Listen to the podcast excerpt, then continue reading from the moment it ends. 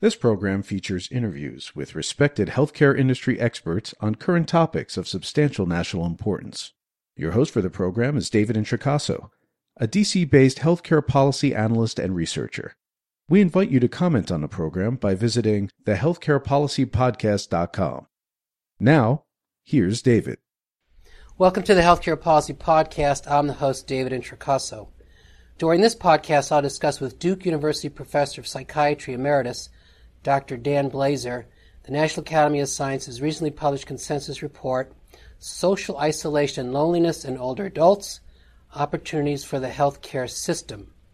Dr. Blazer served as the report committee chair. Dr. Blazer, welcome to the program. It's good to be here. Dr. Blazer's bio is, of course, posted on the podcast website. On background, increasing social isolation and loneliness has been recognized for several decades. For example, Harvard's Robert Putnam's 1990s research, summarized in his 2000 book, Bowling Alone, found a reduction over several decades in all forms of in person social intercourse. More recently, the Pope has, over the past several years, repeatedly discussed radical loneliness caused by, he argues, a consumer culture that subverts relationships. It's been observed we traded friendships for larger homes. The Pope's interpretation is reinforced by researchers concluding social media has made us, paradoxically, unsocial.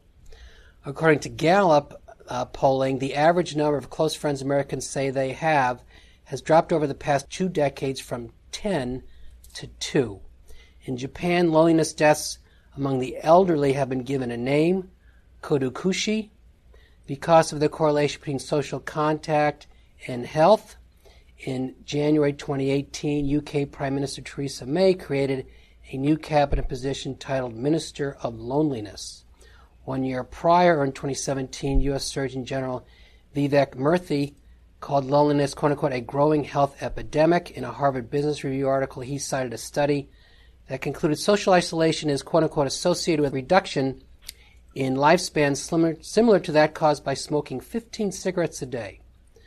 Again, with me to discuss the National Academy's recent report, Social Isolation and Loneliness in Older Adults, is Dr. Dan Blazer.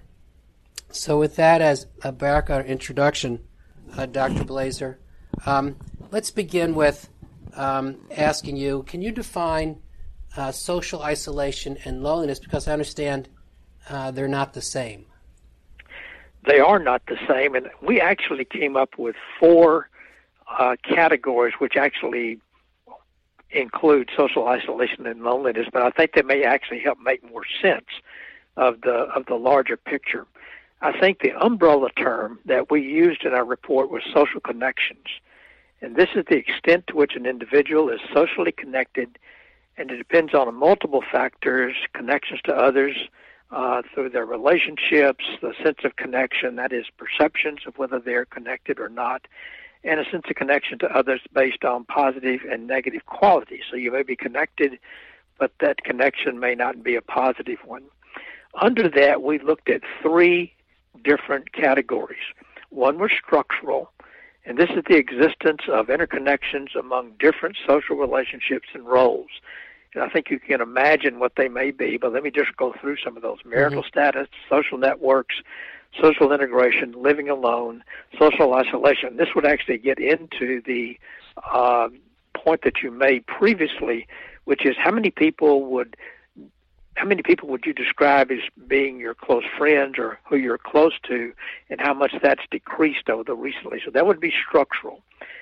That would actually be what we talk about as social isolation.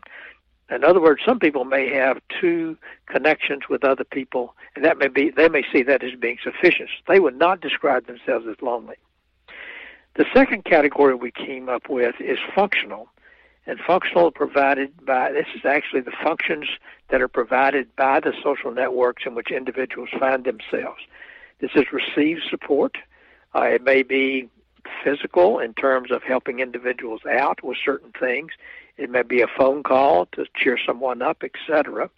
And then there are perceptions of social support. How much uh, do you feel like you're connected? Uh, in other words, people may actually have people all around them, but they feel lonely. And the third is perceived loneliness, and that gets into the same category, which is uh, regardless of what's going on around, regardless of how many people you have interacting with you, you still may feel lonely. And finally, the quality of the support that individuals feel.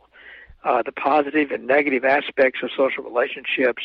This could be like marital quality, and one thing actually with the current uh, COVID 19 virus that is coming up is we're seeing a few articles creep up, and I suspect we'll see more of these suggesting that the fact that couples, married couples, uh, and people living together, roommates living together, um, are, are actually not able to get away as much as they normally would, don't have as many contacts as they normally did, and that actually could place strain on those relationships. In addition to the fact that you may have someone living with you, and that may be a great support to you. Uh, so there's a relationship strain that has to be considered in that. And then social inclusion and exclusion. This is a little bit more difficult with social uh, media kind of being the main way we're communicating with one another at the present time. But for example, uh, people calling one another, uh, but then finding out that they are uh, excluded from those uh, calls that they find out about later. I think probably the best example of that is individuals who are on Facebook, and these uh, individuals have you know hundreds of friends, and yet uh, they find out that they either have been defriended or they just are not included or responded to when they make a post or something like that. So there are many ways in our society today that people feel that the quality of their relationships are decreasing or virtually absent. So those are the ways we looked at it. So social isolation being just who is in your network, social uh, loneliness being sort of how you see that network feel, uh, fulfilling your needs. Okay, thank you. So it is true that you can be uh, alone but not lonely. As, Absolutely, as yes. Say. I will say I did read in Lancet that these definitions get tricky. There's um, uh, considered to be no unified definition for some of these terms, so we could spend a good deal of time on on how we understand these. Let me go to uh, the important issue or the impetus for this is that, um, however we term this, uh, there are uh, related uh, health effects or associated health effects, and these are varied and, be, and, can be quite significant. So I'm curious if you could give us an overview of what those adverse health effects or how uh, uh, this can contribute to adverse health. There's actually a, a quite a, a long literature, long in terms of years, that have pointed out specifically that social isolation is an adverse effect upon your health. Uh, the evidence for loneliness uh, has been a little bit more recent, but it seems to be trending in the very same direction. Um, the quote that you mentioned initially in your statement suggesting that individuals who are um, isolated may be at increased risk of uh, mortality, for example, at perhaps the same level of individuals who are smoking 15 cigarettes mm-hmm. a day. Uh, we tried to stay away from that type of uh, comparison, but on the other hand, uh, the numbers look very similar, so I would put that out. Some of the conditions that uh, have been related to social isolation and loneliness uh, include some of the big ones that you might imagine. Um, they include uh, cardiovascular disease, they include uh, dementia, they include psychiatric disorders such as depression and anxiety. Um, and there's a, a, much longer list, including other things uh, as well, but those are the ones we primarily focused on in our report.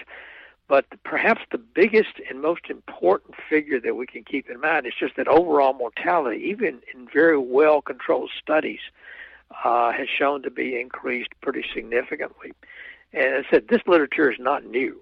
Uh, it goes back a long time, uh, and uh, I uh, I even published a study that found some of these findings back in 1982. So that gives you an idea of how long hmm. this goes back. But there are countless other studies. There were studies published prior to that. Uh, Lisa Berkman and Leonard Syme published a study, I think, in the late 70s, who first sort of brought attention to this.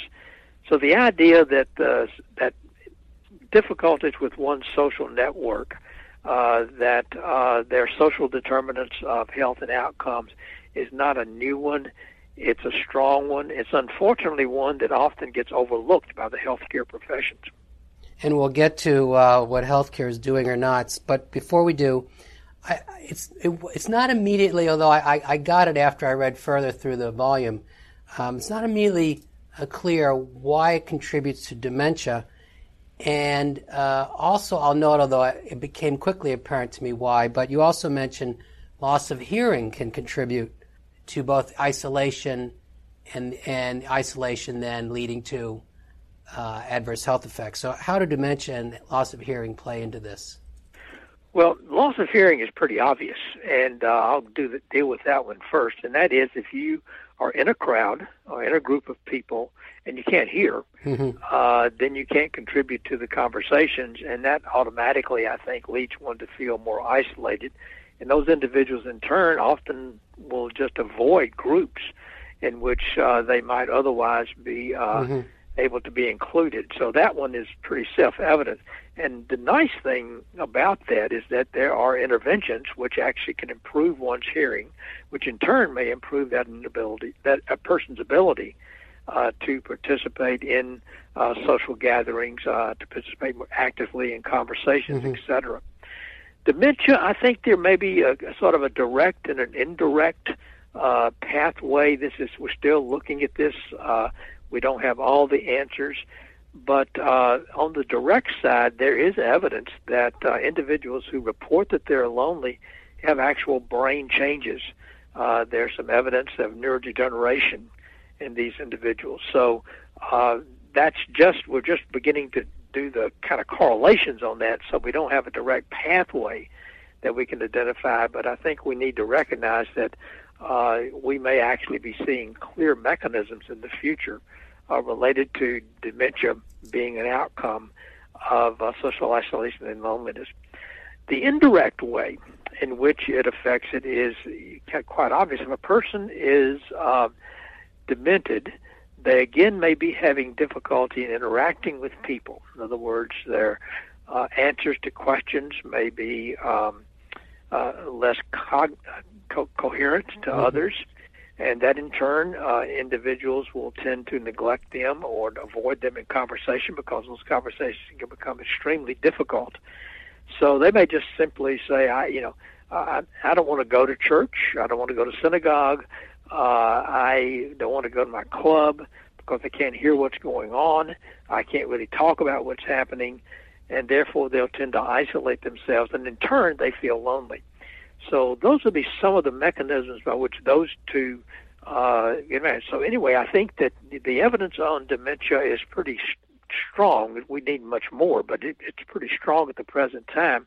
And I think the mechanisms could be both direct and indirect. Okay, thank you again. Let's go. Let's go to healthcare delivery.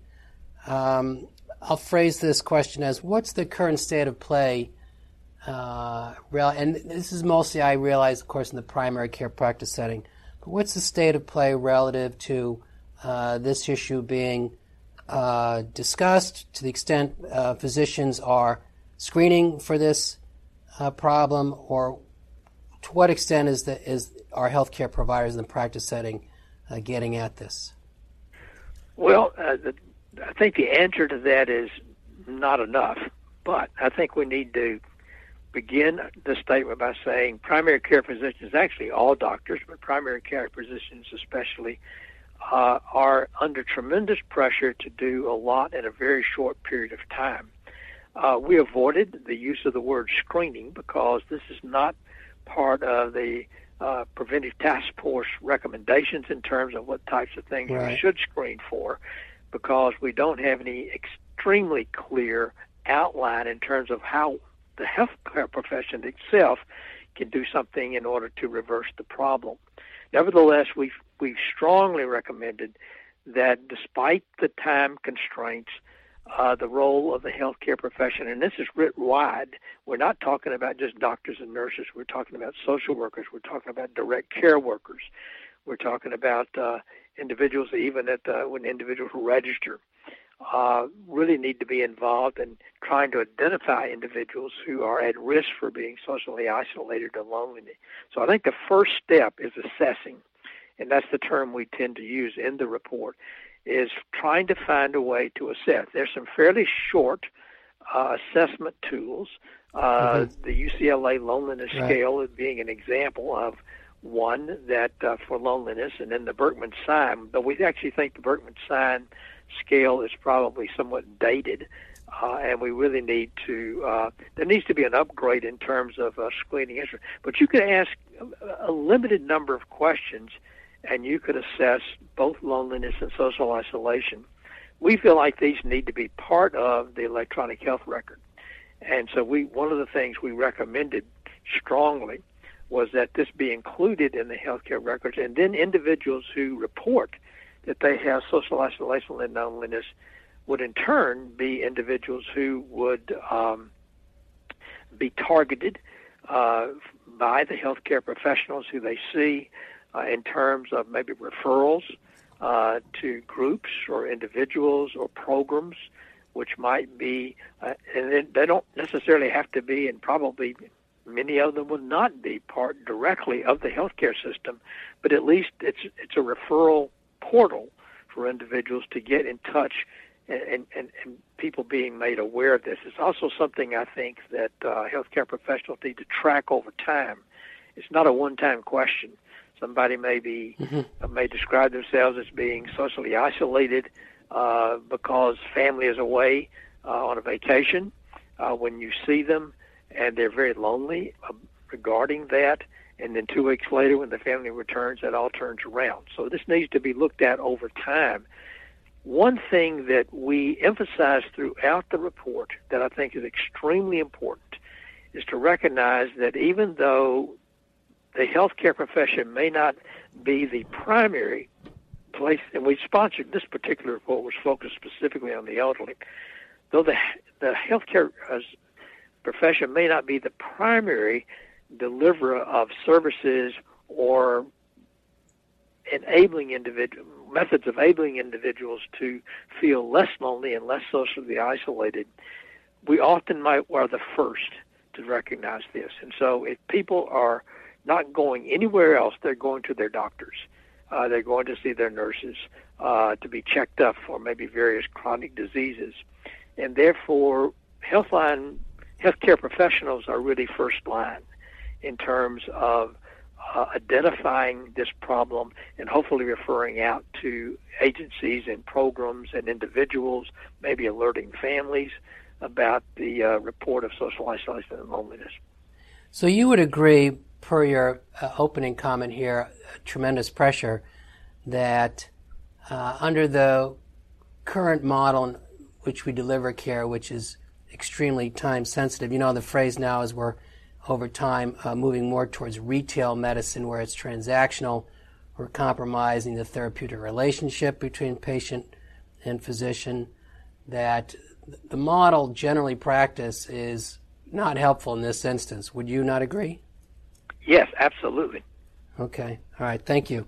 Um, let, let me go to, um, and, and I appreciate your mentioning recommendations because obviously the, the primary uh, goal here uh, then uh, state of the science, of course, was to make recommendations, education recommendations, etc.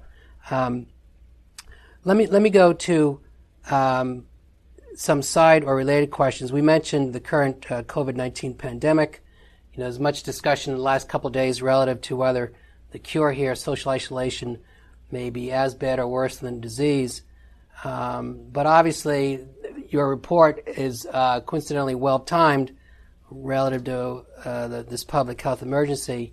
Uh, do you see uh, any sort of longer term problems, even if this, um, if we practice isolation for a couple of months? Um, this certainly has to exacerbate the already existing problem of isolation we have uh, in our society, correct? I think yes, with a caveat. And the caveat is uh, I'm seeing I'm actually seeing this personally. I'm 76 years old, and so uh, I'm kind of in that high risk category. Uh, but I'm seeing, and I think other people are reporting the fact that um, people are making an effort to reach out in ways that they haven't in a long time. We have neighbors who are reaching out to us. We have friends who are reaching out to us. Uh, just checking how are you doing, etc. I've actually been spending quite a bit of time just emailing good friends and just asking how are you doing, etc. So I think that uh, on balance, uh, this COVID um, uh, pandemic has been very negative. It's, it's isolating people in their homes, etc. Uh, it's limiting them, uh, and so I'm very, very concerned about that. The point at which we actually uh, relieve that, I think, really needs to be a public health issue, uh, and it does not need to be just based on what individuals feel. Uh, we really need to to have some good evidence. We've got excellent epidemiologists and we've got excellent infectious disease people who can provide us some guidance there. But there is no question that the longer we go with the very stringent restrictions that we have, and which may even become greater, um, that we have to look at it. This epidemic is only getting greater at the present mm-hmm. time. Um, but I think that um, you know people are finding ways around this. I just was uh, on uh, a Zoom call, and um, we talked, and that actually worked very well. I was on a Zoom call at our religious group on Sunday, and that worked very well. And so I think people are finding, and, and thankfully we have the social media that can sort of help us around this. People are finding ways to interact and talk with one another, uh, spend time with one another, uh, and using those resources better than they have before and spending more time using them. And so, I, as I said, I see a small silver lining in this. My hope is is that when we get through this uh, pandemic and we get back to sort of a more normal state, that people don't forget how they felt lonely, that people don't forget how they reached out to other people, they don't forget how other people reached out to them, and they don't forget the importance of the person to person interactions which they have. I think it's also important to recognize that, you know, the social media uh, advantages that we have today through, and we could go through a long list of these, uh, are, um, you know, are, are really boost to our ability to keep in touch with one another. But there's nothing that replaces person to person contact. And so my hope is is that our, we as a society are beginning to learn a lesson, and that is we are too isolated from one another. And that leads to loneliness, just as you have recognized. Mm-hmm. I, the figures we give in our report, uh, I mean, I can just go right back to those just for a moment, is that 25% of individuals uh, uh, say that they are, uh, of 65 and older, say that they are socially isolated. And a far higher percentage, uh, uh, 43% of people 40, 60 and older say that they're lonely. And so it, this is a big problem. And uh, I think we as a society maybe need to take this on. This is not just a medical issue; it's a societal issue. And uh, Robert Putnam recognized this, uh, you know, decades ago when he published Bowling Alone. Mm-hmm. And um, maybe this is a wake-up call that would, you know, not only do we need to recognize this and report it on questionnaires, but we need to do something about it. And it starts with us. Right. Maybe the pandemic is silver lining here is opportunity for new habits. Absolutely. Yes. Okay. I cannot agree more. Yes. So um, the uh, chapter nine uh, yes. is a discussion of uh, programming to address this. Uh, there's a fairly uh, lengthy list of generic programs, Tai Chi, uh, etc.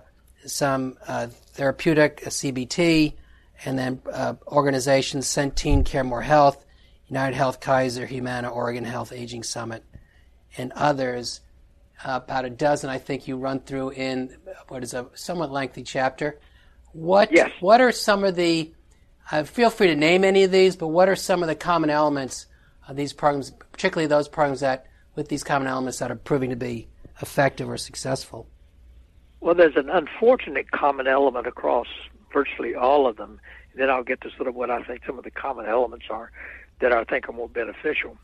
The unfortunate element is we have virtually no evidence base of what programs are the most effective and what if you were to recommend something for an individual, what is it that you would recommend for them? Uh, and the the evidence there is very limited. These studies to try to identify what would work, uh, like a control study, we don't have, mm-hmm. and for the most part, uh, there's some small studies that have been done, but but not not nearly as much as we need. And so we, I think we need to recognize up front, and we make this point in the report that um, we are we need to do better in terms of identifying um, what it is that uh, actually works, rather than putting tremendous amounts of effort into programs that actually are not that effective. But in terms of the types of things that do work, I think that you know there are there are person to person contacts that I think uh, can work very well. Uh, phone calls, uh, maybe going knocking at the door. As long as this pandemic is going along, you can stand at six feet and you can talk to somebody mm-hmm. for a while, and that can those types of things can be, uh, I think, potentially very beneficial. Uh, in addition, I think that there there has been some evidence uh, that uh, getting older people and we did again focus on older persons, getting older persons involved in joint projects. Uh, there was a project in Baltimore uh, which uh, looked at um, getting older persons involved in tutoring uh, young students in the grammar schools, elementary schools, and it did a couple of things. Number one, it, it actually was beneficial in terms of helping people uh, in those situations.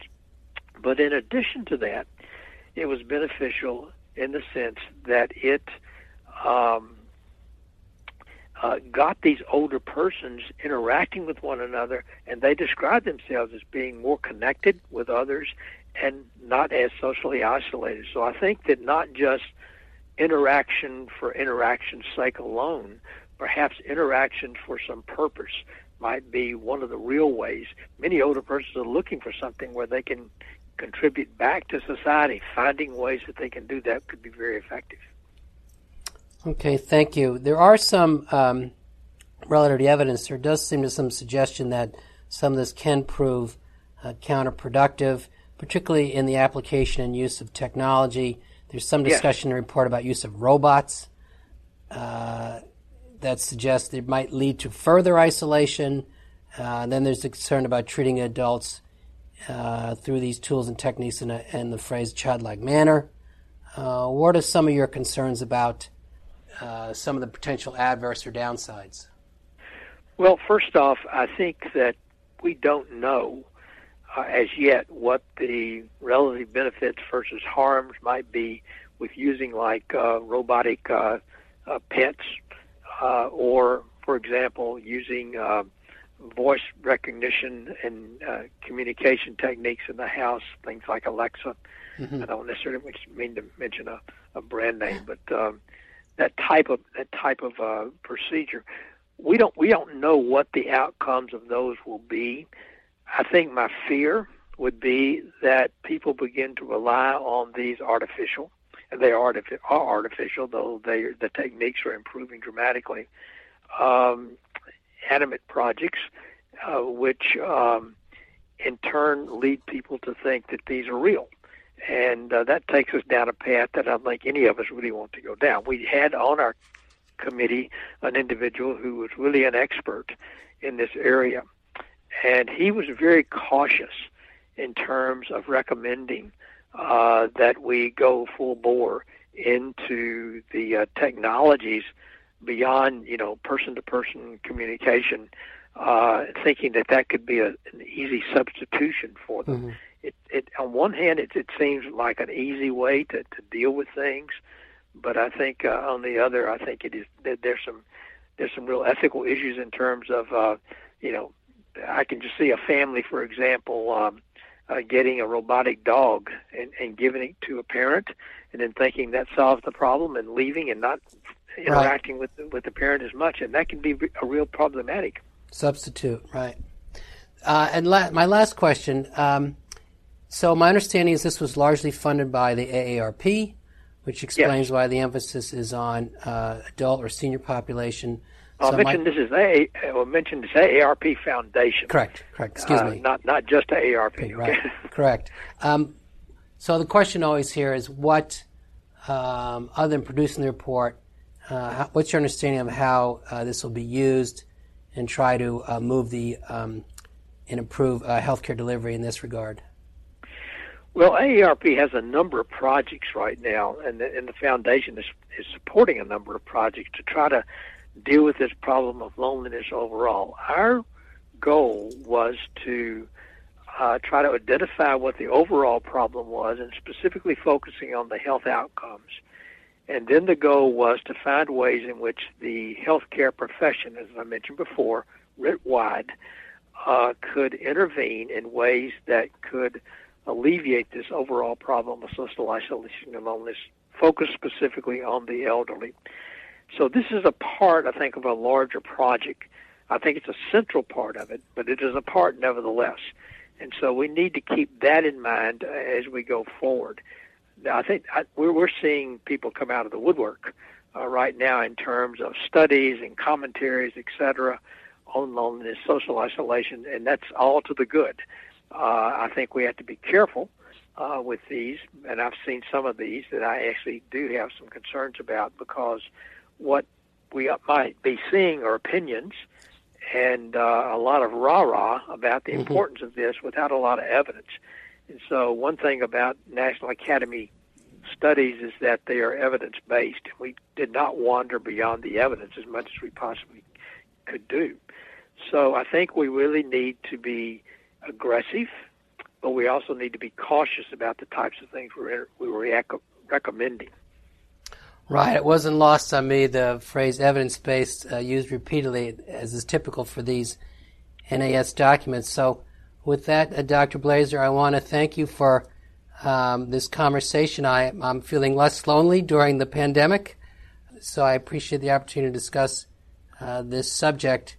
Um, and I hope um, this does uh, produce a positive effect in how we uh, deliver care. So, thank you again.